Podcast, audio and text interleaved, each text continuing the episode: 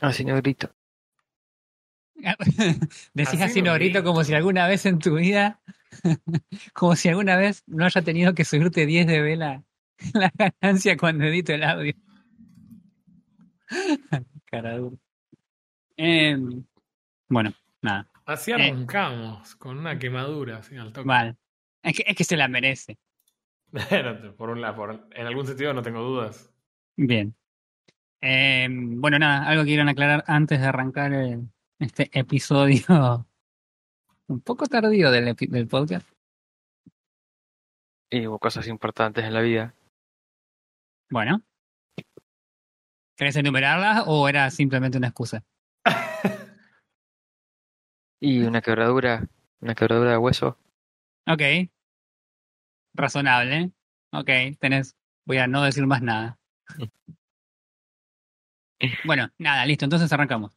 Y si quieren, contamos un poquito porque hace un mes que no grabamos. Eh, nada, arrancamos con el episodio número 97 de AFK Gaming Podcast Es cierto. con Frodo Refe y Roy Mustang, que soy yo. Eh, así que nada, eso. Hace como un mes que no grabamos. ¿Quieren que digamos por qué no grabamos hace un mes o le damos directamente a los jueguitos? No, yo quiero que cuentes. Eh, bueno, yo, yo voy a arrancar, ya creo que sabe todo el mundo que estoy con mi proyecto final de la Facu y estoy hace, estoy en, la- en- en las últimas instancias ya para presentarlo y básicamente requiere el sacrificio de toda mi energía vital dedicarme a eso. Así que nada, cuando tengo la mínima oportunidad de no grabar o no hacer otra cosa que no sea proyecto final, hago proyecto final. Entonces, frente a algunas cuestiones que fueron pasando fue como, lo grabamos, listo, proyecto final, adiós. Así, básicamente así. Yo por lo menos. Y ya está. Si no está, no, no lo hagamos. No está Roy y vos tenías el brazo roto y No- no andabas podemos ahí poner un todo peluche. dolorido y descosido. Y Sí, sí, tiraste, tiraste fractura recién, así que ahora contá. Una fractura por jugar muchos juegos. ¿Qué se lo hace? Eso te pasa, por, eso te pasa por salir a jugar juegos reales, ¿eh? Claro, Si hubieses jugado al. FIFA no te pasaba nada. Speedrun de Dark Souls 1, 2 y 3 y de ahí irse a jugar a la pelota con los amigos. Y bueno, llegó con el brazo resentido. claro, Ya no quise más veces. Y bueno, ¿qué se le va a así. Pero por suerte juego point and click, así que. Sí, no, fuera de joda, o sea, terrible quebradura de clavícula y estás con una sola mano hace un mes, así que no es joda. mm, O sea, más allá de los chistes, no, no, no es joda. Em, así que, no sé, ¿querés agregar algo más a la montaña de excusas, Rafa? Eh, no, no, yo soy el único que hizo diligentemente la tarea, así que no, no voy a hacer nada. Excelente. genial. Ahora tenés Ponele. cinco horas de podcast. Tengo, pues, no, no me tientes.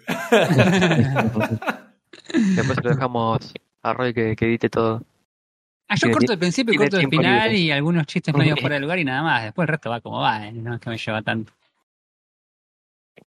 Así que nada, bueno, listo, arrancamos. Eh, no sé, ¿quieren hablar de algo en particular, de algún juego, de alguna noticia, de algún lanzamiento en Steam, de algo en particular? Eh, eh, yo jugué un jueguito, pero no lo jugué en Steam, porque yo Ah. estoy exprimiendo cada centavo del Game Pass como corresponde y faltando un par de días para que, para que sea el release de Starfield, el próximo release a pegársela en la frente del último tiempo. Ya hay algunos reviews del juego y parece que no se la pegó en la frente. No es excelente, pero ya lo veré yo cuando lo pueda jugar. Sí, Pero sí, sí. estuve jugando hace ya un tiempito, jugué un juego que se llama Tectónica en Game Pass. Son esas cosas que uno dice, eh, tiene esas recomendaciones dentro de Game Pass que dicen, este tipo de juego es para vos. Y cuando vos empezás a ver qué es el juego, decís, sí, tiene todo el tipo de falopa que, que quieren los refes del mundo. Y Recordemos, efectivamente- recordemos que la última vez que dijiste eso terminaste jugando al Comunismo Simulator. Eh, claro, una cosa así, bueno, no, no tiene, esto no tiene nada que ver con Comunismo Simulator, sino más bien todo lo contrario, porque es el Tectónica, ¿de qué se trata? Eh, es un juego en primera persona de automatización de fábricas, digamos. O sea, como otros 65 que he jugado antes de esto. Sí, sí, sí. Eh, tiene un par de cosas interesantes, o sea, la diferencia por ahí con algo tipo Factorio y demás es el hecho de que se juega en primera persona, completamente 3D, hecho en Unreal Engine, y eh, por el otro lado el hecho de que no es Comunismo Simulator, porque acá es, eh, te despertás, no tenés una suerte de amnesia, medio que vas descubriendo de qué se trata el lugar en donde estás y por qué estás en ese lugar y demás.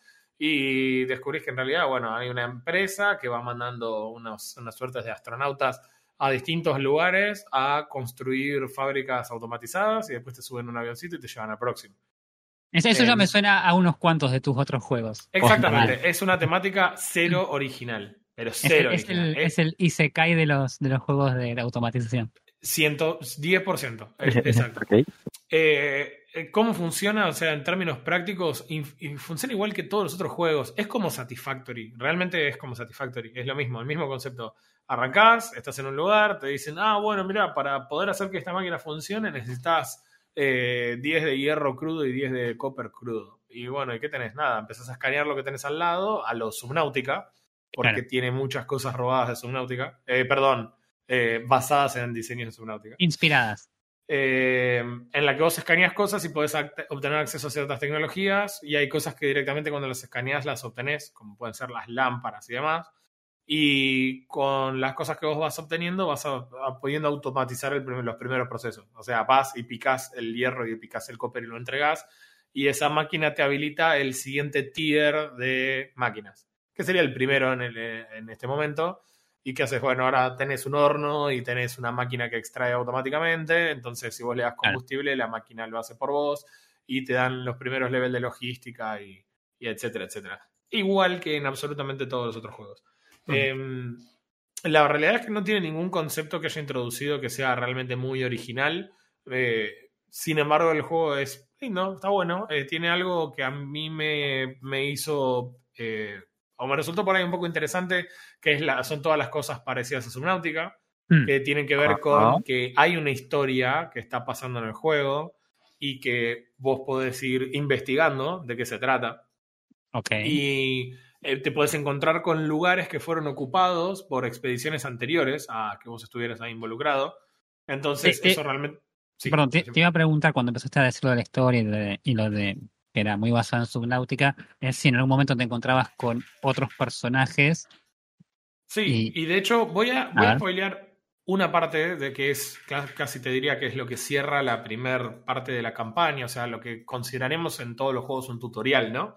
Sí. Eh, una vez que vos empezás a, a hacer cosas, te empieza a hablar una voz como que te contacta y te va dando instrucciones sobre cómo puedes ir. Te dice que, eh, porque vos empezás adentro de una edificación, ahí es donde recuperas tu conciencia, eh, y ella, te, la, la mujer que te está hablando, te dice, che, mira, yo estoy adentro de, adentro de uno de los edificios y la verdad que no, no estoy pudiendo salir.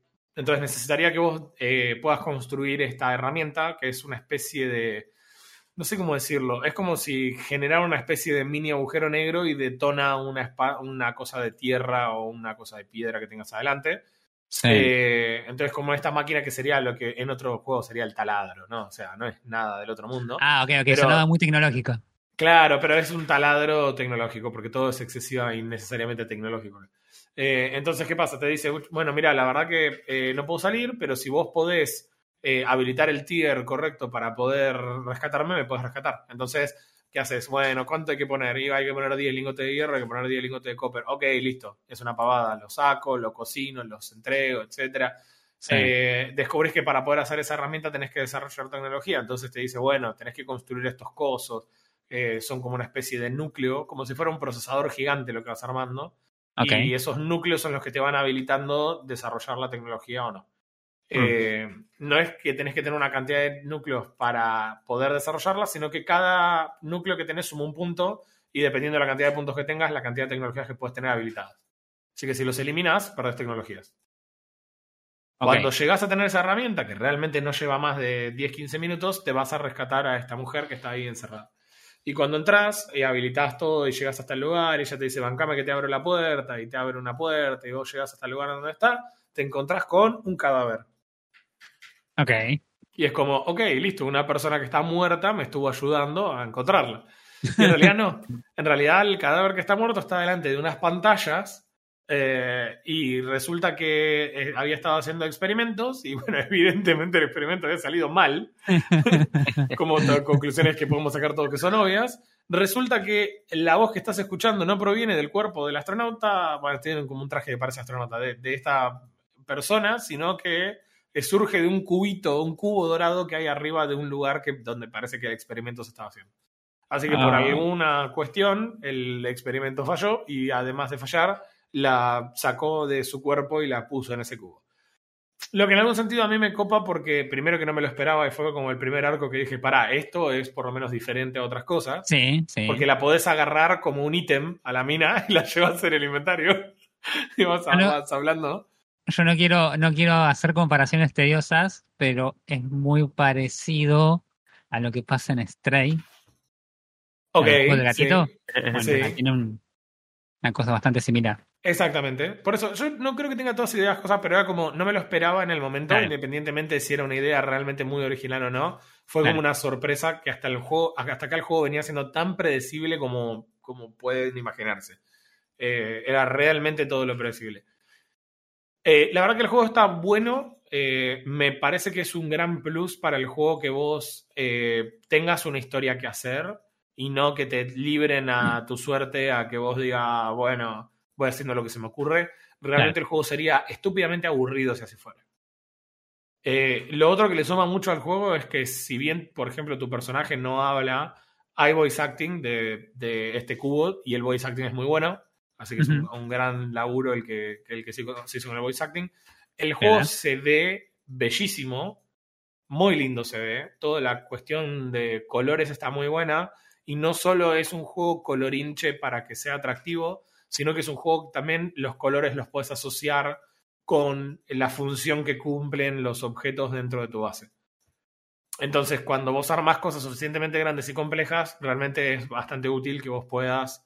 Eh, Sí, que está todo codificado por colores y, y Exacto, puedes es como lo- maquinaria y cosas a simple vista. Es, es- como la mayor parte de las personas que hacen Redstone usan distintos bloques o distintos colores para identificar los, Claro. los distintos circuitos de Redstone. Mismo concepto. Eh, y ahí terminé con todas las cosas buenas de este juego. Es un Oh, embole, pero es, es todo. El ambiente es tridimensional y siempre me preguntaba, yo me acuerdo cuando era chico eh, y, y jugábamos Minecraft y de repente empezaba a ver juegos que eran más tipo, eh, no, no voxel, sino juegos que trataban Claro. de generar, emular un espacio real. ¿Cómo hacían para determinar cuando yo picaba un, pedazo, un pedacito de tierra para romper ese pedazo de tierra y que no parezca que rompió un cubo? Claro. Entiendo que por ahí no es ciencia de cohetes tampoco hoy. En su momento me volaba la cabeza, hoy hay cientos de juegos que lo hacen y hoy hay un Claro, montón de plugins para Engine que ya lo tienen resuelto. Directamente así te lo, te lo resuelven. Sí. Y este juego te da esa libertad de que vos muchas partes del mapa las puedas ir rompiendo para descubrir otros lugares. Es decir, no es como en Subnautica donde vos no modificás el terreno. Acá modificás el, terreno- el terreno todo el tiempo. De hecho, muchos recursos y muchos edificios abandonados por personas que estuvieron antes que vos están encerrados, digamos, y vos tenés que romper tu camino a- para encontrarlos. Y también porque enseguida necesitas mucho lugar para hacer todo lo que tenés que hacer. Entonces, eh, tenés que ir rompiendo y. Tengo, tengo una pregunta. Vos decís que eh, vos vas rompiendo el terreno conforme vas sacando los recursos.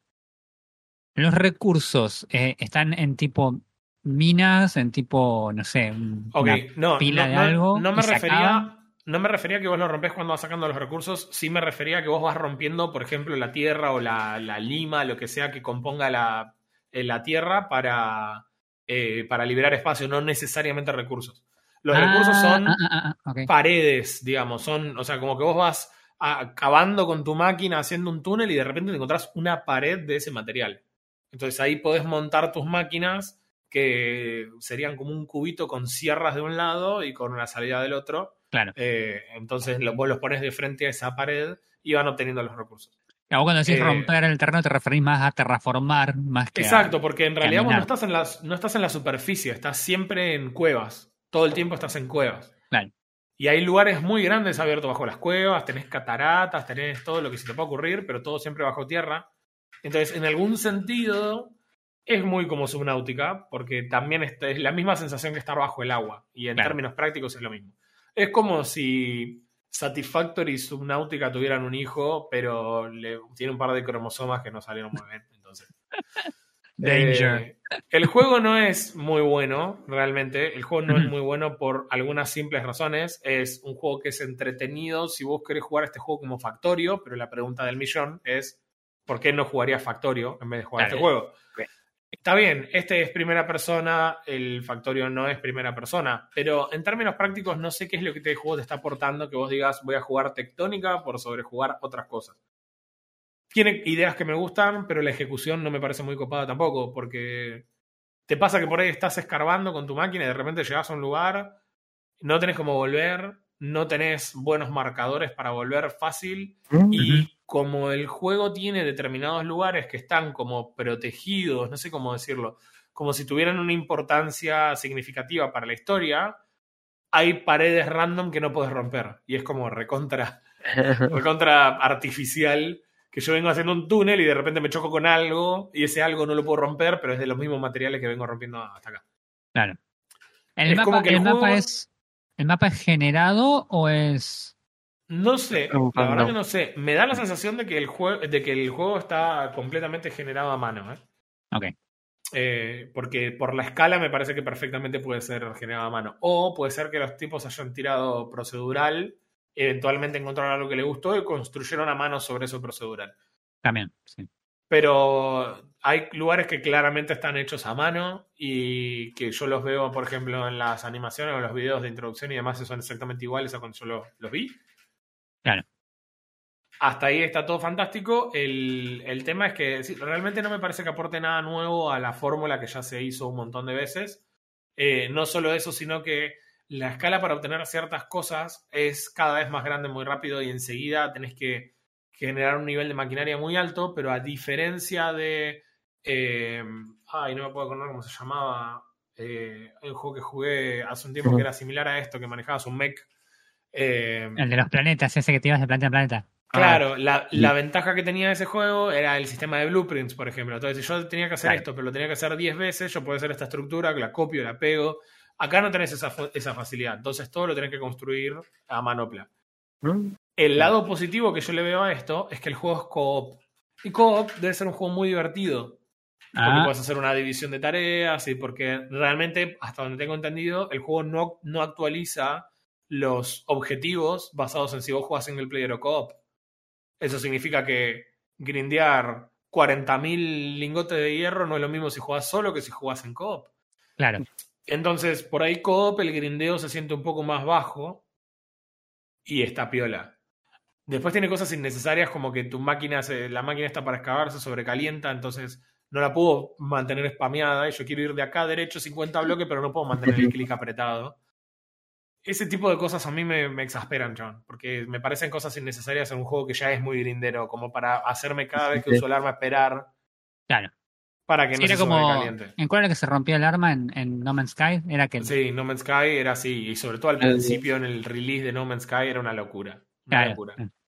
Tenías que esperar todo el tiempo, tenías que tipo arreglar tus armas, el equipo se, acá, se quedaba todo el tiempo sin... Bueno, ni perdón. Como sea, eh, tiene, las cosas de la historia son interesantes, pero me parece que lo que hacía, hace brillante a otros juegos, acá no está. ¿Y qué, con qué tiene que ver? Es las soluciones artificiales ya me parecen realmente muy difíciles de tolerar. Y cuando vos le das a los jugadores las herramientas para poder avanzar a donde se les cante, tenés que poder estar preparado de una forma más o menos orgánica para que los jugadores no lleguen a ese lugar. Si no, me llego y me encuentro con un bloqueo invisible o artificial para no ingresar a un lugar y la verdad que me rompe la guinda. Sí, sí, una, una, una, un cordoncito que dice no puede pasar. Exacto, porque vos decís, bueno, en Subnautica, pero ¿por qué vos no vas, no vas al final al principio? Bueno, de hecho podés, y el- vos ves en speedrun que sin hacer ningún cheat ni nada, efectivamente pueden en- eh, engañar en algún sentido el límite de oxígeno que tenés con tu, con tu personaje. Pero la verdad es que si vos querés ir al principio, la razón por la que no llegás es completamente orgánica. Es Claro. no tenés oxígeno para bajar tanto y tus vehículos no tienen la tecnología para bancarse esa presión. Claro, es razonable dentro del entorno del juego propio. Claro, acá no te pasa, acá te pasa mil veces que estás escarbando y de repente ves en tu radar que hay algo, no sabes qué es, del otro lado, y empezás a escarbar y es un edificio que construyeron las personas. Y ahora van a entender lo que digo con artificial. Imagínate que vos estás todo el tiempo bajo tierra. Lo único que no harías es construir paredes, porque ¿para qué querés las paredes? Si vos ya Debajo de tierra. ya está, ya Claro. tú- las paredes son cuando vos descargas el lugar, tenés paredes. ¿Por qué harías un enrejado de hierro? No, porque así cuando algún día moramos todos, en el futuro alguien llega a venir acá, no pueda robarse lo que hicimos. Creo que ese es el único criterio. Porque no puedes entrar, porque el juego decide que vos tengas que hacer 78 cosas específicas para poder encontrar ese lugar que encontré a los 15 minutos en que empecé a jugar el juego. Entonces, no, realmente no me parece. Y es re fácil de resolver. Si vos encontrás, haces que tu herramienta haya que upgradearla y que para upgradearla tengas que desbloquear el siguiente tier de cosas, que lo haces en la, lo que sería la misión principal. Listo, el tipo no puede romper el material porque no tiene la tecnología suficiente y lo obligás al tipo a que avance el juego como vos querés. Claro. Pero a mí me recontra saca de la, la inmersión que tenés en el juego cuando realmente tu, tu tipo llega a un lugar que no puede entrar y te das cuenta que no hay ninguna razón para que no puedas entrar. Sí, sí, es súper lazy que no, que la, incluso el, el bloqueo no tenga que ver con las mecánicas del juego y sea como, ok, pared invisible, adiós. Y, y además, ¿sabes cómo te das cuenta que es vago? Es realmente con la idea de que el juego ya funciona con un sistema de tiers que es más evidente que lo jugamos en 5 millones de juegos. O sea, Claro. La típica, esta es la rama principal. Cada vez que haces esta quest, desbloqueas el tier siguiente de tecnología. Pero que es el workbench de Matt Porsche, ¿entendés? Exactamente el mismo concepto que en otros mil juegos. Es más. Sí. eh, ¿cómo se llamó? El juego este que yo dije que todo el mundo amó. De... Valheim. El Valheim. Exactamente el mismo Pensé concepto. exactamente en eso, sí. Es, ah, conseguiste esto, mejorás el workbench, listo, ahora tenés el nuevo tier de herramientas. Claro. Es- lo vimos mil veces, no es una mecánica nueva. Entonces, Sí, sí. que vos no hayas usado esa mecánica que ya existía y que 5 millones de otros juegos la tienen para resolver un problema, realmente me parece súper vago. A ver, última, Eh, ponele, si, lo- si lo comparás, la comparación directa con Subnautica, es que los tipos encontraron una forma de no lidiar con un workbench, ponele, ¿no? Sí. Eh, pero lo que sucedía alrededor de lo que vos necesit- ibas necesitando tenía que ver con la historia y estaba todo eh, armado en un solo bodoque que vos no estabas pensando en tengo que, tengo que upgradear el workbench para tal cosa. Era como más natural, todo mejor Claro. armado. Yo in- insisto en que incluso lo, lo pensé mucho si iba a mencionar o no iba a mencionar Subnautica cuando hablaba del juego, por la simple razón de que no solo que nosotros seamos muy fans de Subnautica, Sí, sino que en realidad tiene que ver con que realmente Subnautica es como un pico del diseño de juegos muy alto y a veces es como muy injusta la comparación porque no sabes con qué presupuesto contaba eh, lo- ni los creadores de Subnautica ni los creadores de Tectónica, pero yo Mm. entiendo que Subnautica no es un juego AAA, es un juego AA como mucho claro. y realmente los tipos, evidentemente, la tenían clara con eso y aprovecharon al máximo lo que eran sus capacidades. Este no es un juego que tenga gran diseño, porque al final del día todas las decisiones son decisiones que ya existían. Todo lo que está en este juego ya existe en otros juegos, no inventaron absolutamente nada. Claro. Y si la historia está buena, es porque simplemente este juego sería muy, pero muy aburrido de jugar eh, si esto ni siquiera tuviera una historia. No habría ninguna razón para hacer lo que está pasando. Es, es tipo, no, no tendría ningún tipo de sentido. La verdad, disfruté que haya terminado el juego. Y normalmente en este tipo de juegos yo nunca avanzo en la misión principal hasta que no resolví todo lo secundario, pero Mm. de verdad que estaba fascinado de que este juego termine. Eh, me emboló soberanamente en un momento. No logró atraparme. Quizás en co-op sea más entretenido. Ya hablamos mil veces. Eso sí, no sí. es una excusa. Todos los juegos son más divertidos Sí. en co-op. Y la verdad que no, no tengo ni. Es más, si hoy me dijeran, che, ¿lo querés jugar? La verdad me costaría mucho decir, lo vuelvo a instalar y lo juego. El primer impacto que tiene el juego es muy interesante. Porque se ve muy lindo, muy, muy lindo. Pero tampoco performa demasiado bien. Y cuando se te pasa esa emoción de qué lindo que se ven los colorcitos y las cuevitas y todas las luces tipo de neón que tenés en, la- en las naves, en las, para las, en las máquinas, eventualmente se te termina la joda. Claro. Y se le ven los 10 millones de defectos que tiene. La interfaz me volvió loco, pero me volvió loco. Porque no tienen aclarados un montón de los hotkeys cómo se usan. Ajá. Entonces tienen cosas que son increíblemente torpes. Por ejemplo, escape no te desequipa lo que sea que tengas equipado, porque vos en el hotkey te pones, por ejemplo, herramientas o te pones Sí. construcciones, tipo lo que vos querés construir.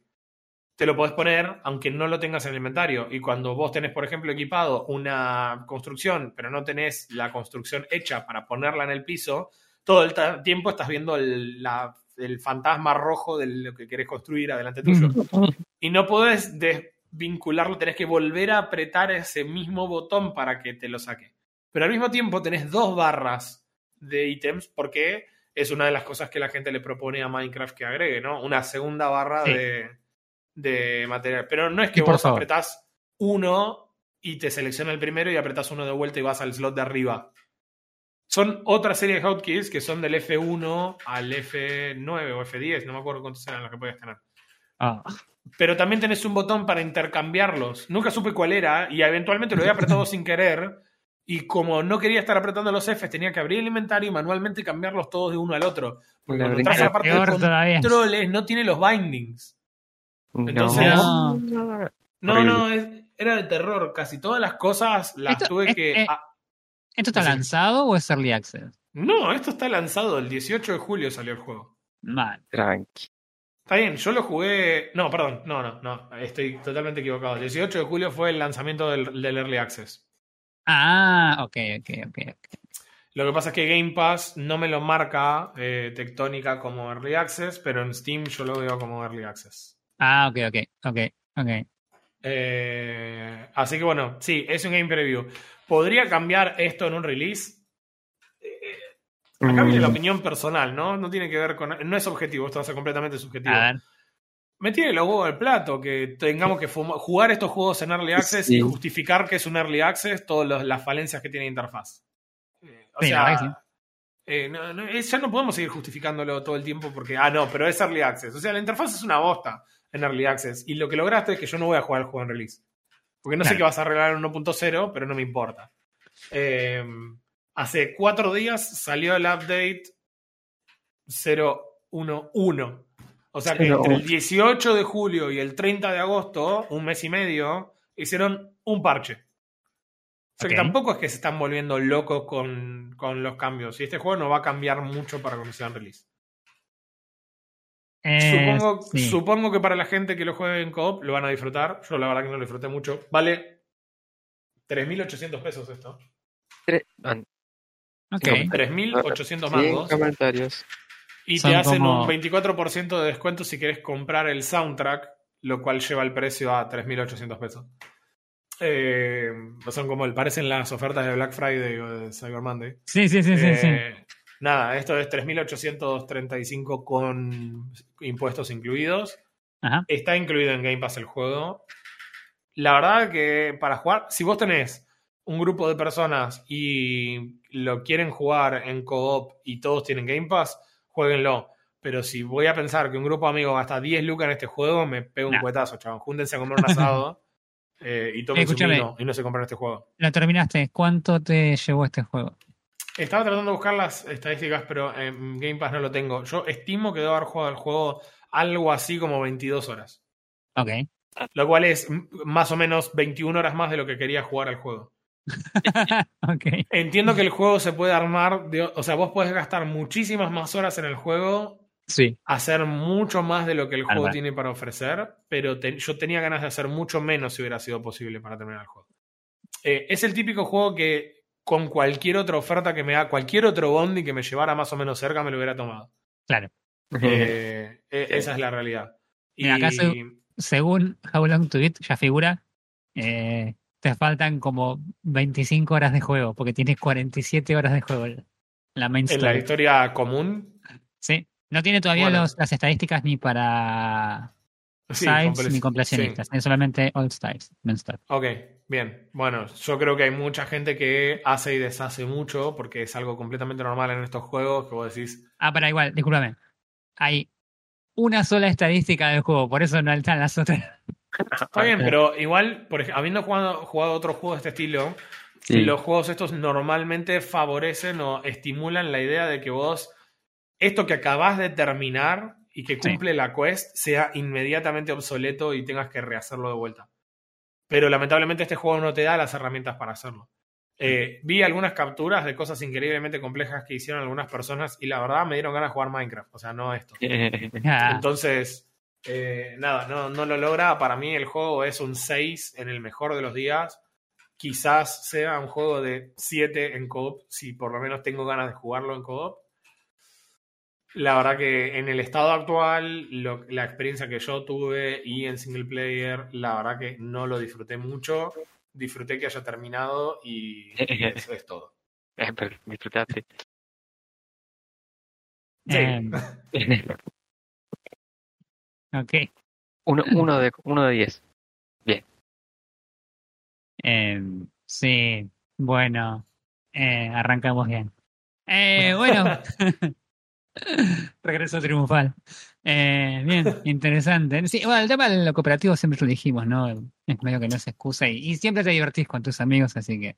Aún cuando el juego es malo. Hay pocos juegos que llegan a ese nivel de ser tan malo que genuinamente no, no lo soportás ni jugado. y hemos jugado algunos así. Hemos jugado cada sí, sí. cosa. El de los. El de los. ¿Cómo era? Los vampiros contra los. No, ¿cómo era? Eran vampiros. Vampiros contra cazadores, que era malísimo. Ah, sí. Qué cosa fea. E- ese, era, ese es el nivel de juego. Ese es el ejemplo para mí de. El juego es tan malo que ni siendo gratis. Claro. No, Ni- bueno, ni- hemos jugado cosas que son terribles y eran, eran terriblemente divertidas, como el Totally Reliable Service. Delivery Service, que fue. Ah, bueno, es- eso es fantástico. Pero es es como bueno. que el juego es medio un meme, es tipo Goat Simulator. Claro. Pero- Este no es ese estilo. Este era un juego que quería hacer un juego serio, era un juego que quería, o sea, querían hacer un shooter y, y, y ponerlos a jugarlo y... ah, Claro. No, no. En fin. Aparte tampoco sé si lo podemos poner como co-op, porque muchas veces no era co-op, muchas veces íbamos todos a lobby distintos, jugábamos solo. Bueno, me anoto el nombre. Tectónica. En fin, muy bien. Eh, bueno, no sé, primo, ¿vos querés hablar de algo? ¿Hay algo para comentar? ¿Algún juego? Estoy manco. Estoy Aparte de eso. No, aproveché, aproveché a jugar un juego que ya había jugado hace tiempo, Ajá, que es Point and Click. ajá. Y ¿Por qué es- jugaste Point and Click? porque no puedo, jugar- no puedo usar los pies, me queda medio incómodo jugar con un pie en la mano. ¿Intentaste? Sí, medio incómodo. No mientas. Hacía ¿Qué mucho juego? ruido, así que dije, nada. ¿Con qué vas a tener que limpiar ese teclado? Asco. Ok, dale. Estoy tratando de borrar esa imagen de mi cabeza. ok. No, si te mando una foto del teclado ahora, me, va- me vas a No, putear. no quiero saber. No quiero saber. Bueno, ¿qué jugaste? Jugué al, al, a la trilogía del Tepoña. Ahí se lo escribo porque. Aparte no se Ah, me- sí. Me suena. Sí, me, eh, me suena. Sí, sí, totalmente. Tepoña, de. Eh, ¿Cómo se llama la empresa? esta? Da- Da- Dalic, era. ¿Puede ser? De Dalic Entertainment, creo que era. Bien. Es una, fue el distribuidor de Unrail. Ajá. Bien. Así que al- algunas cosas bien hacen. sí. Pero también fue el desarrollador del. ¿Cómo es este que yo jugué? No sé si se acuerdan, el de. El de disparo de gatos, ¿cómo es que llamaba? Que les dije que estaba sin terminar. Claro, de gatos. Ah, no, no, no bueno. recuerdo, pero. ¿Por qué no recuerdo? Ah, yo jugué. Inculinati de esta gente. ¿El cual? Inculinati es. Ah, sí, me acuerdo de las batallas por turnos de, de, las de hojas. dibujitos. Sí. Eh, no me acuerdo cuál era el de tiros de gatos. El Wildcat Gun Machine. Ok. Ese juego que que estaba sin terminar, que era todo dibujitos y. Grandes Ah, me acuerdo que el que quería hacer tipo- por sí. habitación, sí, sí. Era un shooter que no sé qué quería Que hacer. no te gustó, me acuerdo. Sí, que no lo terminé. Recuerdo. recuerdo. Bueno, ¿y A qué con este? Con el de De- Poña. De Poña. De Poña, es la- una trilogía, sí, es, es un juego point and click. El juego tiene una tremenda historia.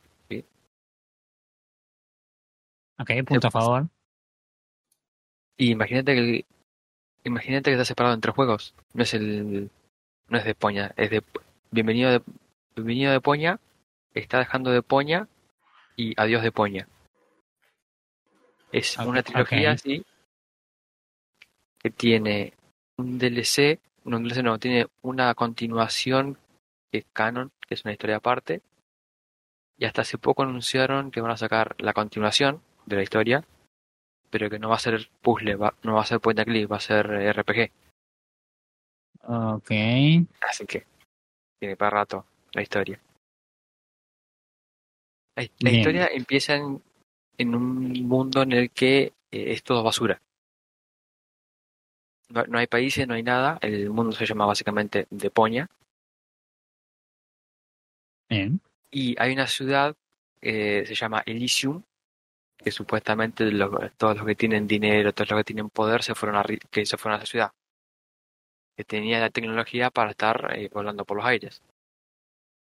Bien. Así que mientras todos estaban entre basura, chatarra, sobreviviendo como pueden, tenías a los, eh, los Elysium, Elysianos, creo que se decían. No sería, sería traducción en, de inglés, Eliseos, Eliseos. supongo. Ah, para el caso del ingeniero. Casi genial. Eli... estoy googleando. Oh. Eliseos. Elíseos tenían en realidad. Elíseos. Bueno. Bien. Esa, esa es la realidad. La, la mayoría del, del mundo viviendo en chatarra y poca gente viviendo en la comodidad allá arriba. Bien. El personaje principal sería como un mini MacGyver. Porque la, la mecánica del juego, si bien es puzzle y point and click, lo tenés que encontrar entre toda la chatarra, chatarra cosas a armar que te ayuden a avanzar en la historia. No es que vos Ok. encontrás una herramienta ya que te sirve. Vos tenés que ir mezclando, desarmando en- durante todos los mapas, de, de todas las secciones del mapa, porque esto es 2D, 2D simulando recorrido 3D. Que, que se ve fantástico. Se ve fantástico, todo, Es- todo es igual. extraordinario. Artísticamente es extraordinario. Ok. Y está orientada a la comedia. Una comedia bastante loca, no sé si única, bastante loca. Bien. Entonces, la idea cuál es, vos querés ir a Elysium, obviamente, querés estar en la comodidad y no estar en la chatarra donde está todo feo, ¿no? Todo con olores. Donde Suena hay, razonable. ¿no? Donde hay derrames biológicos y todas las cosas. Entonces, vos querés, eh, em- empezando a, en tu casa, intentás, mediante un cohete atado a una a una cápsula que te va a llevar. Buscando de acá las cosas y resolviendo algunos puzzles, resulta que te olvidas los tornillos ¿sí? resulta que te, no te olvidas. Te retiran los, los, los tornillos de la cápsula porque no pagaste a tiempo un pago. Entonces la cápsula se desarma, el cohete sale y se te amarra el pie. Y vos terminás siendo arrastrado no sé cuántos metros hasta que pasás a la, a la siguiente etapa del juego. Ok. Tiene esa, esa comedia así que vos decís, no la esperabas. Ok. Y más, que- más que las mecánicas, nada, es, es simplemente toda la historia. La, la idea del juego es, mediante minijuegos, mediante puzzles, vos vayas haciendo, lo- haciendo la historia. Los mini puzzles se pueden esquipear si querés. Si ves que te resulta muy complicado, se esquipean. Hay muchos que son complicados. A mí me resultó bastante fácil porque había cosas que me acordaba. Ah, porque vos habías Excepto- jugado. Claro. Claro, excepto a lo último, en la tercera, en la tercera parte, ya, ya terminando, que tuve que buscar guía porque digamos que la trama del juego era complicada, o no sé si complicada, enredada. Ok. Sin- De- sin guía no para los puzzles, sino para qué hacer en la, en la historia, cómo avanzar en la historia. claro, Ok. digamos que tiene varias roscas de, de, de historia, tiene varias, varias vueltas de trama. Ajá. Así, hay veces que te perdés y hay veces que te, que te causa gracia, que te sorprendes. Ok. Así que el juego, sinceramente, considerando que... Sí. ¿Qué? Estoy, estoy viendo un video Ajá, y veo el personaje principal hablar con otro Sí. y veo que tiene distintas opciones de diálogos. ¿El juego vos lo podés rolear? No, no, no. Eso o, es para información. import- ¿Cómo? Es para información. Ah, ok. No, no, te- no es que van a afectar al, desarrollo del juego el hecho de que vos le respondas No, una son cosa otra. pistas. La mayoría son pistas, la mayoría son para para desbloquear si alguna otra cosa, alguna, algún evento o algo. Ok. Que es, po- es raro, es raro que estés bloqueado cuando te o algo. Es más informativo para que vos te guíes qué es lo que tenés que hacer. Ok, está bien. Bien, bien, bien, bien. Es llevadero. Es llevadero, si te gusta point and click, la historia es sinceramente genial. No es un juego ¿Cómo que se- te va, va a requerir habilidades eh, ¿Cómo Para se hacer compara cosas. la, la experiencia con. O sea, de, de ya, ya haberlo jugado, digamos?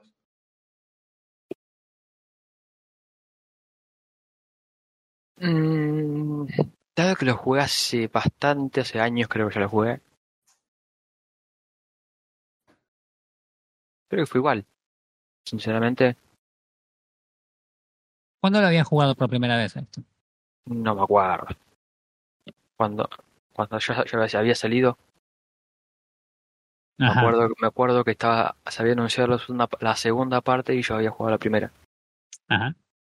O sea, pero estamos hablando de tu vers- la, la versión de Frodo eh, niño, adolescente o ya de adulto. Ah, ya, adulto. ¿Cuándo salió Ah, ok, ok. Ah, esa me pregunta porque a veces vos jugás un juego de hace mucho tiempo y. El 6 de agosto de 2012 salió esto. Ah, unos 10 años. Ah, Y hace de cuenta que 2014 habré jugado. 2015. Cuando ya estaban haciendo los otros.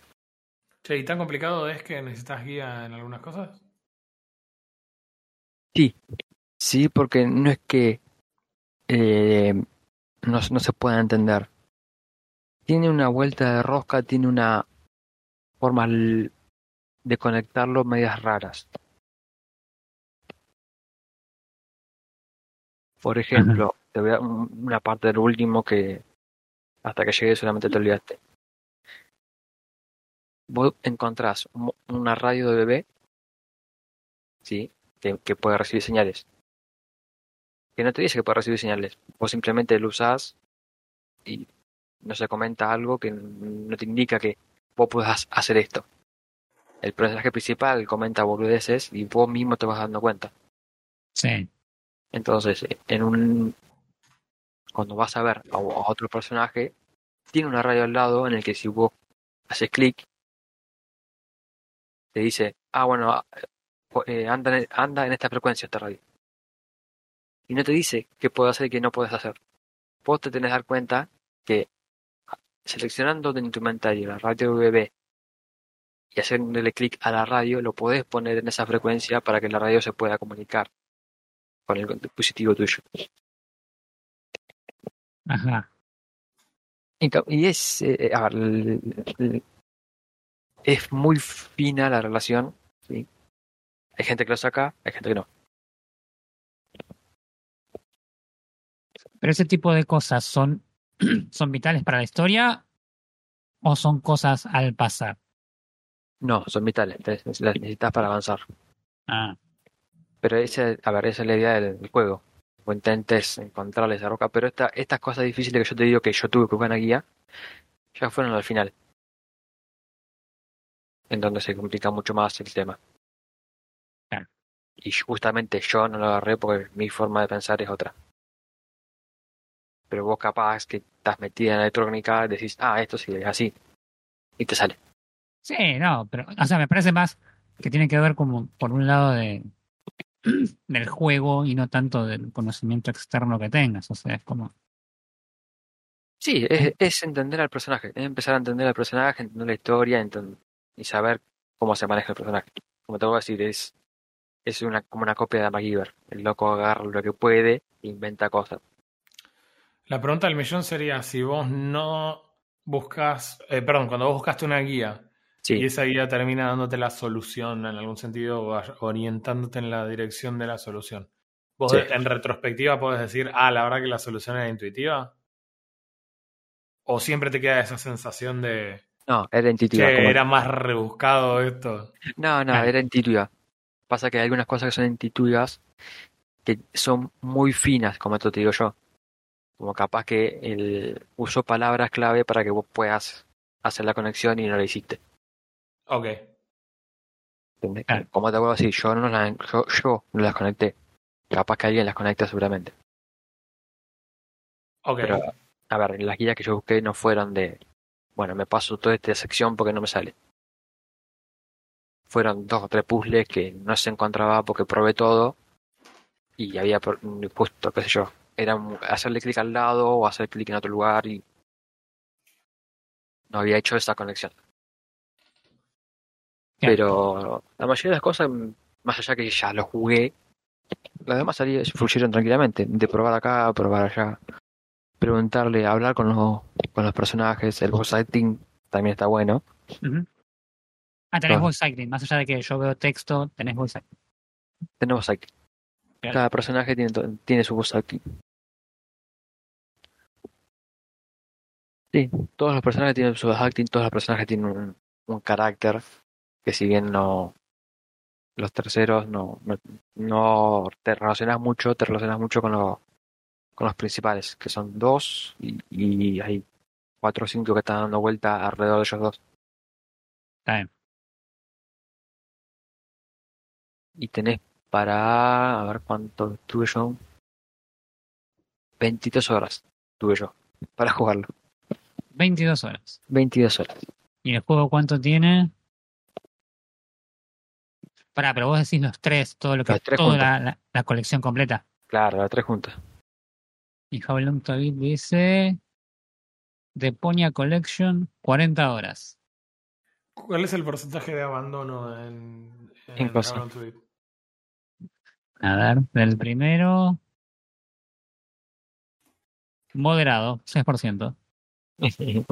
Hay peores. Mucho peores. Sí.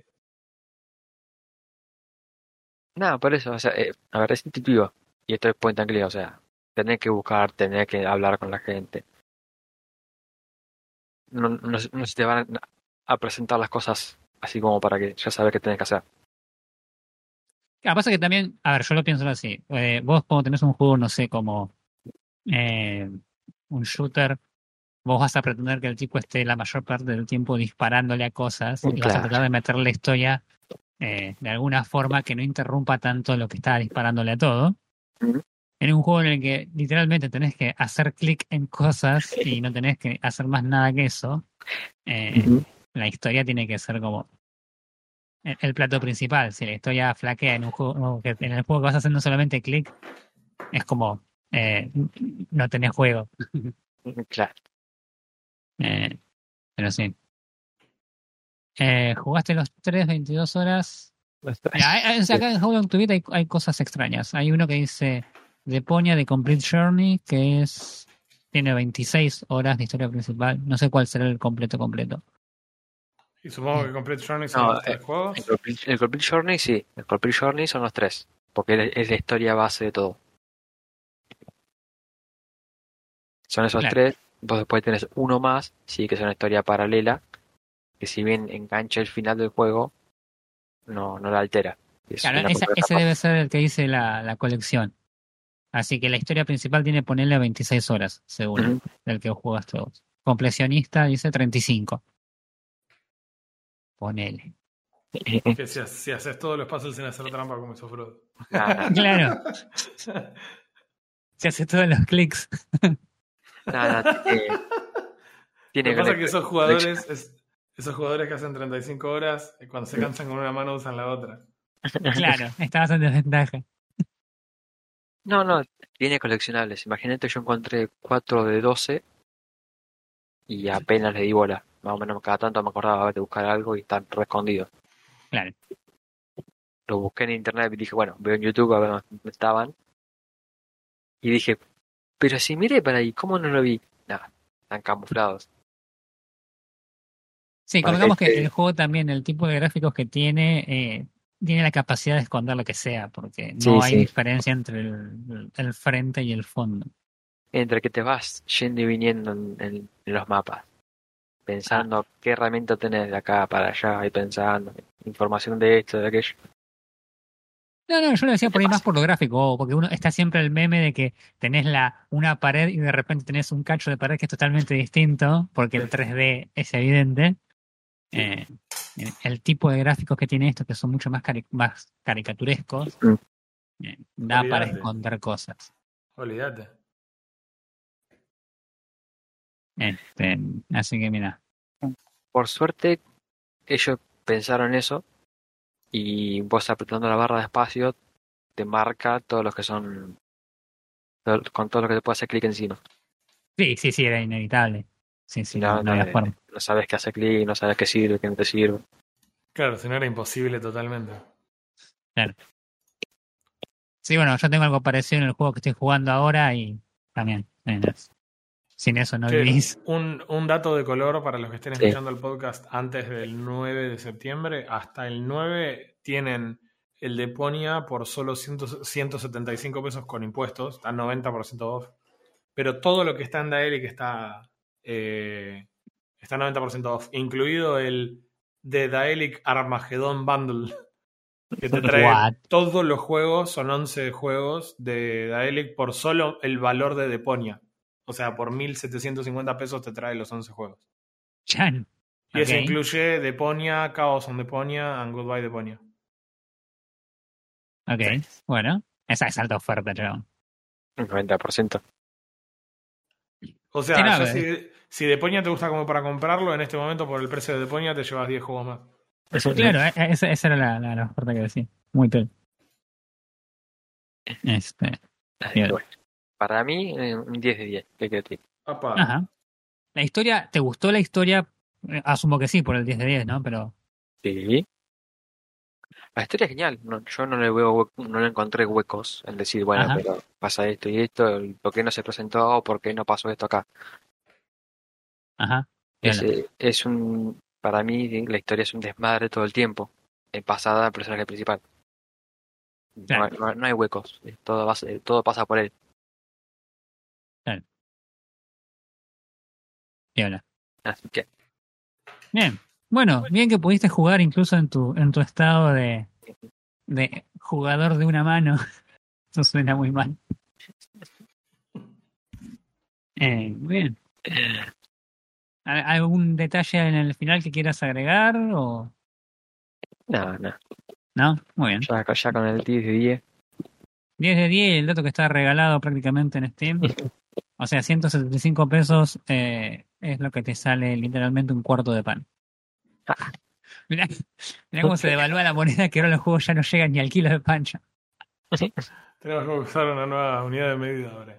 Sí, vamos a tener que Ay. empezar a buscar otra cosa que esté un poco más barata porque con el pan nos estamos yendo de número. Este, bien, piola, piola, piola. piola. Eh, yo estoy jugando un juego, lo estoy jugando ahora, por eso no voy a hablar del juego ese ahora. Pero les quería contar que estoy jugando un juego. Un Les abrazo. quería contar que estoy jugando un juego, que es un juego que está así como Bueno, chao. Imagínate, imagínate el diagrama de Venn de los juegos que me gustan, intersectado con diagrama de Venn de, de los juegos que jugué. eh, y en, un, en una hoja aparte, en otra habitación, está el juego que estoy jugando ahora. Ok. Ok. Eh, así que nada. No, y es un juego bastante largo, así que debo ir por el 30%, 40%, así que calculo que para la próxima ya voy a tener por lo menos el primero de la trilogía jugado. si me hace una trilogía. Trilogía. Alguien que me jugando- mate. Estás jugando al Lego Batman. Ay, ojalá. Los Lego. Así que nada, no. Pero lo que quiero charlar, que quiero que los invito a ustedes a que comenten, porque seguramente han leído el tema, lo han escuchado, lo han. Sé que lo hemos charlado incluso en otro momento. Es eh, un tema que quedó recontra viejo, pero lo quiero charlar igual, que es el lanzamiento de ¿Quién votó en las pasos? Overwatch. No, no lo menciones a eso. Overwatch 2 en, en Steam. Eh, Overwatch 2. ¿Quién? Overwatch 2 salió en Steam hace eh, 20 días. ¿20 días nomás? Ah, 20, 20 días y ya y está donde está. Cualquiera diría que por las 150.000 reviews negativas había pasado más tiempo. un poco más de tiempo, ¿no? Bueno, eso tiene No, una cosa, increíble. eso tiene, eso tiene una, una, una cuestión muy extraña, muy interesante que nunca había pensado de Blizzard. Pero vamos a ir a, a eso en un toque.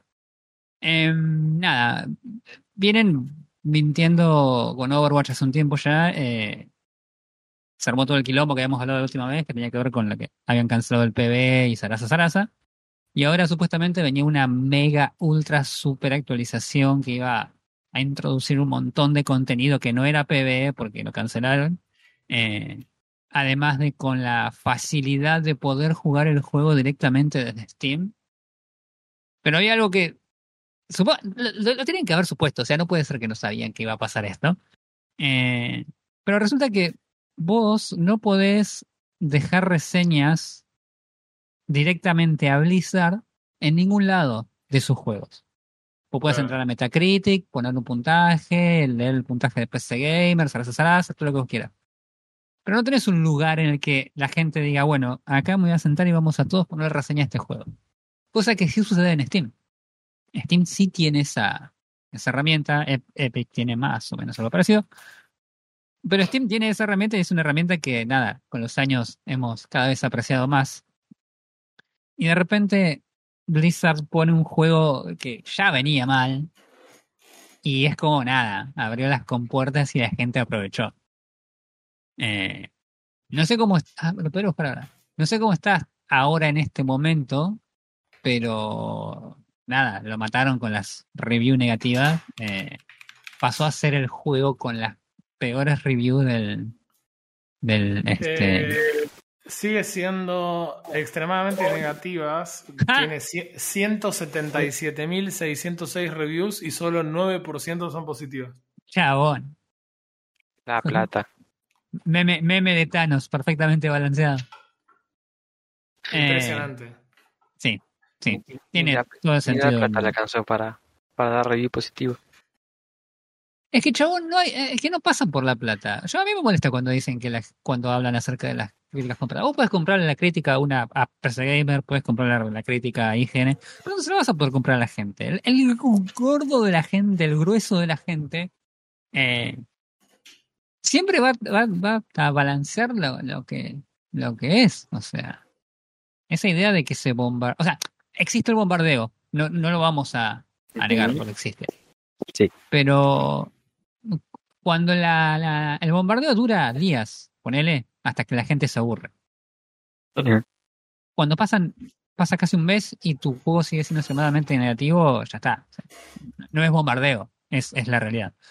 Eh, Blizzard no tiene una herramienta para que vos le des un feedback como este directamente. Vos entras al foro y cualquier mensaje que vos dejes de queja se pierde en una maremoto de otros temas. Tienen moderadores que naturalmente hacen su trabajo. Eh, Y nada, entonces, eh, nada, me, me resultó muy gracioso que eh, lidiar, que ver cómo Blizzard lidiaba con esto, porque naturalmente, ¿qué hizo Blizzard? Lo mismo que viene haciendo desde que no tienen más a, a, a Jeff Kaplan, que era, era el único nerd con carisma del planeta. Eh,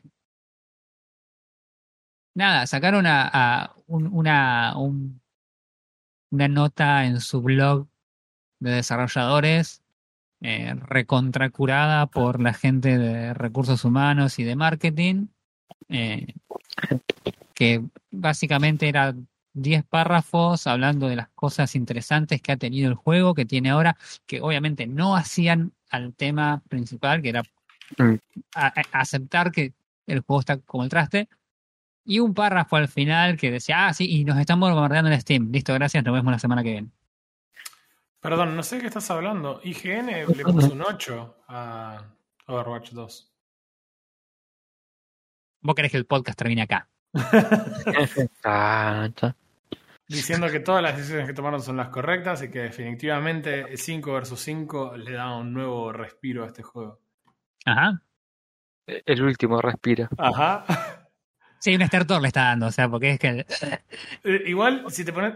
Sí, no, es que por ahí no me quiero meter ahí, ¿no? Pero definitivamente la review más, más confusa de todas es la de, la de PC Gamer, porque PC Gamer le da por un le da con un caño al juego Dice, es una review completamente confusa. Eh, la transición al free to play no, no, no se ve que funcione. Sí. eh, etcétera, etcétera. Y proceden a ponerle 74. Claro. O sea, es como el profesor, es como el profesor que vas al examen, te toma oral, bueno, dijiste, dijiste dos palabras todo mal y el tipo te dice, bueno, la verdad que estuvo bastante mal, siete. Y vos agarrás, das media vuelta y te vas. Bueno. No hablas porque si el tipo se da cuenta que te puso un 7, capaz que te pone un 3. Eh, sí, no, o sea, eh, mi tema no era bastardear de nuevo Overwatch 2, ya me aburrí de hacerlo. Eh, No, yo no. eh, pero nada, me, me, me causó gracia como eh, de repente, obviamente a mí me empezaron a aparecer los videos de, de los creadores de contenidos que yo seguía cuando jugaba Overwatch y miré algunos porque quiero, quería ver si, si los tipos eh, también había- estaban en el mismo lado que la gente que lo jugaba o Sí. estaban más chupándole las medias a, a, este chabón. Y por lo menos los que yo sigo, en general, estaban todos quejándose y estaban todos como diciendo, dale, man, date cuenta, no te están bombardeando, es, es gente en serio que está enojada con ustedes y con el juego. Eh, pero nada, la verdad que, no sé, fue, fue una, fue una cosa graciosa, no sé qué esperaban los tipos que pasaran, ¿no? o sea, le das la oportunidad a la gente para, para ventilar toda la frustración que tienen con el juego, lo van a hacer. Este, y nada, lo hicieron. Y fue gracioso verlo mientras yo jugaba Apex. Idiotas. Em, así que nada. ¿Puedo, puedo hacer una- un paralelismo con respecto a este comentario de- del review bombing? No sé si ustedes se acuerdan lo que pasó con Saints Row, el- con el último review de Saints Row. A- Algo vi. Bueno, básicamente la gente de Volition, ¿qué hizo? Y se subió al, al tren de apoyemos a todas las minorías y llamar en coche. Sí. El- hicieron el famoso, la saga de Saints Row, la hicieron, rehicieron a los Saints con personajes woke. eh, y cuando lo empezaron a criticar a Volition Studios por hacer, Volition, perdón, Studios Mm. por hacer lo que estaban haciendo y pidiéndole que devuelvan el coso, qué sé yo, ellos respondían con memes diciendo haters gonna hate. Ah, y como mofándose de la gente que los estaba criticando, Piola. sin embargo, el 31 de agosto, eh, la gente de THQ les dio el cierre. Eh, en realidad, sí, no es, no es THQ, en realidad es eh, Future Embracer, porque THQ dio eh, Deep Silver a. Bueno, no importa, Sí, como sí, sea. sí. La cuestión es que Sí. la cuestión es que eh, intentaron ah, mantener esta política de nosotros estamos bien y ustedes son los que están mal Claro. y ustedes son los que en realidad están equivocados y tienen que cambiar. El meme y, de ustedes- y, y así terminó. Y sí, Eh, o sea que me, me refiero a que no, no, Blizzard tiene un poquitín más de espalda, ¿no? Que Volition. sí, sí, totalmente. Aparte convengamos Pero que... sí. no significa que no sea el mismo escenario, en donde los chabones están siendo completamente tercos en decir que en realidad ellos están en lo correcto y que nosotros somos los que estamos equivocados en, en el que no nos guste. Sí, sí, sí, sí, están en una, en una situación de, de, de, de negación total acerca de, lo que le está diciendo la gente. Porque vos de última antes podías dudar si realmente la gente estaba tan, tan en contra del juego o no le gustaba tanto tal cosa. En este caso no hay duda, no, no, hay duda, las, las reviews hablan por sí mismas. Y no es un bombardeo, es, son reviews totalmente eh, eh, razonables. Ok, son todas razonables. Pero son gente que realmente conocen el juego, no les gusta el juego, están enojados con el juego o jugaban y, y, y- y no lo juegan ahora. Yo Sí, leí gente. también, también Sí. sumados al hecho de que hay mucha gente que tiene un review con 0.1 horas de juego. Sí, eso y- estaba por decir. Y que los chabones dicen, ah, listo, es un review bombing porque la gente en realidad no está jugando al juego. Como es free to play, entran al juego, lo instalan, le dan a jugar, lo cierran y van y ponen un review negativo. Eh, la verdad que eh, yo no querría instalarme este juego para poder darle un review. Pero, yo te digo. Eh, pero hay yo- gente que tiene miles de horas jugadas en el juego. Exactamente, exactamente. Yo lo estuve considerando realmente bajarlo solamente para dejar una review negativa para sumar mi granito de arena, pero vi que no, fue, no era necesario, así que fue. pero sí. Estamos hablando sí, de que tiene 150.000 reviews negativas. Sí, sí, sí. sí. Mm. Este. Sí, ¿Cuál es el récord? Eh, 150.000 reviews negativas. claro. El tema es Ah, ese, el tema es ese. Eh, el juego, nada, te- tenía una gran cantidad de jugadores que ahora no están jugando casualmente por lo que hicieron y les dieron una vía por donde quejarse. Así que nada, eh, quería comentar eso y nada, hay algunas, algunas reviews que son absolutamente geniales. Eh, nada, a mí- la primera que me aparece acá es una que, de un tipo que jugó veinte y pico de horas y el comentario dice, no se puede pescar. Sí, lo vi. Eh, a mí me encanta cómo están dejando recetas de galletitas y de todo. También, sí, sí, sí, sí. sí. Señor. Este, sí. Ah, Así que nada, qué sé yo, memes, dejan de todo. O sea, entiendo, entiendo que la gente sigue enojada y van a seguir haciendo este. Eh, Mm. Nada. eh, el juego tiene las, las- las mismas falencias que tenía cuando salió la, la- el 2, sumado a la, a la cancelación después de los del PB, así que nada, no, no, no vamos a decir nada en sí del juego. me- quería hablar más que nada del lanzamiento de, en Steam, así que nada. Era, era solamente eso. Eh, no sé si quieren agregar algo más. Yo tengo otra cosita de la que me gustaría comentarles. Pero no estoy encontrando. Acá. Nada, no tengo nada. Pero notici- noticias. Yo tengo una noticia que vi muy por arriba, así que voy a ir mirando conforme les voy diciendo la- una nota que estoy leyendo. Pero tengo el básicamente la, la- el, el- el jugo de la de la noticia, este, así es, es fresquito. Ajá. Eh, AMD anunció en estos días eh, el lanzamiento del FSR3. Yes. La tecnología FSR es la versión del DLSS de Nvidia, pero para eh, AMD. Básicamente lo que hace AMD es, no sé, ingeniería inversa. Esperan a que Nvidia saque algo, le hacen ingeniería inversa y después lo, lo ponen en sus placas. Eh, no siempre con buenos resultados, pero lo hacen igual. Eh, nada, la verdad que la tecnología se ve prometedora, tal como se veía el, el- en la, la versión 3 de Nvidia con la, con la generación de, de frames intermedios entre los, entre los frames reales creados. Seguramente van a aparecer un poco gente congelando el frame exacto en el que el personaje principal dispara un arma y en vez de salir el, el fueguito por el, la punta del arma sale por el costado o algo por el estilo porque van a, lo hacen todo. Lo hicieron con el con el de Nvidia, no veo por qué no lo van a hacer con el de AMD. Em, así que nada. Igual tiene algunas cosas interesantes comparado con el de Nvidia, como siempre. Eh, Nvidia suele utilizar estas tecnologías como, como punto de venta, a veces de sus de sus placas de generaciones nuevas, mientras que AMD tiene una, una filosofía, no quiero decir comunista, pero pero nada, es de software libre en la que ellos, todo el desarrollo que hacen es eh, compatible con, por lo general, las generaciones más nuevas de sus placas, generaciones mucho más antiguas e incluso eh, sin soporte, las tecnologías a veces suelen funcionar en placas muy, muy viejas, como es el caso, por ejemplo, yo tengo una 270X que los juegos que tienen FSR lo mueven y, funciona y genera, no, o sea, hace el escalado en líneas generales dependiendo del juego, a veces eh, funciona mejor, a veces funciona peor. Eh, pero a diferencia de a diferencia de Nvidia, a- la gente de, de AMD han dicho que esta tecnología la van a soportar hasta la Radeon, la RX 590, va a estar soportado oficialmente. Así que es muy probable que, por ejemplo, que con tu 580 RSB vayas a poder usar FSR3. Sí. Eh, así que nada, nada. La verdad que quiero ver si lo, si lo puedo usar en los 70.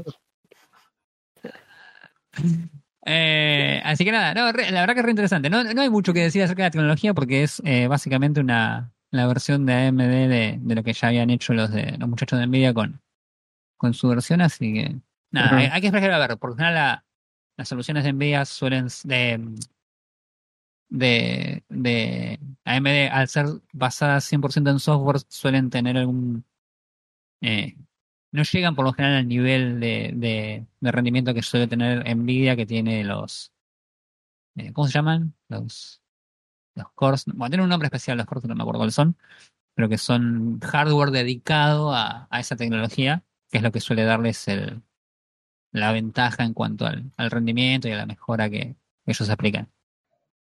Eh, pero nada, eso. Quería comentarles eso. No sé si sabían algo acerca del tema, vieron algo acerca del tema o simplemente les cayó como una nueva noticia justo ahora que se las di yo. No, Lo yo vi el. En realidad vi un meme en Nine y de ahí fui a buscar un poco. Suena como Argentina, chabón. Ah, sí. Este, así que, nada, eso. Eh, no sé si quieren agregar algo más a esto, algo más que quieren agregar respecto de otra cosa. No, no tengo nada. Ok. Sigo, sigo igual de manco. Ah, seguí más manco que antes, ahora tenés una sola mano. Ah, así que bueno, nada, listo. Listo. Entonces me voy a jugar jueguitos. Ah, pensé que ibas a decir que ibas a jugar Overwatch 2. Vos sabés que tenía ganas de jugar Overwatch 2. No diga, Sí, lo esto- bueno, esto lo corto después del, del podcast y nadie llega, oye, lo sumo, nadie llega al final. Tenía ganas de jugar Overwatch 2 en un momento. Vi tantas noticias que dije, ah, podría, podría jugar un ratito, ¿no? Y, y eh, vengo a la PC y veo que está y digo, ah, pero tengo que instalarlo. Y lo, lo abro así y digo, ah, pará, lo tengo instalado. ¿Por qué lo tengo instalado? Desinstalar, desinstalar el Battle.net. Listo, ahora sí. ¿Podría jugar? sí, no, no lo jugué, lo desinstalé. Cuando, Ay. cuando llegué al momento es como, no, no, no voy a jugar esto.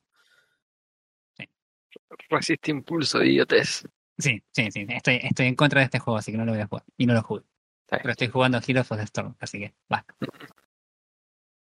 Bueno, basta, me voy, chao. Ah, Nos vemos en dos semanitas. Dale, nos vemos. Un abrazo. en dos semanas o cuando Roy se reciba. Eh. No, vos querés que no grabemos nunca más. Oh. Ah. Chao, basta. Chao.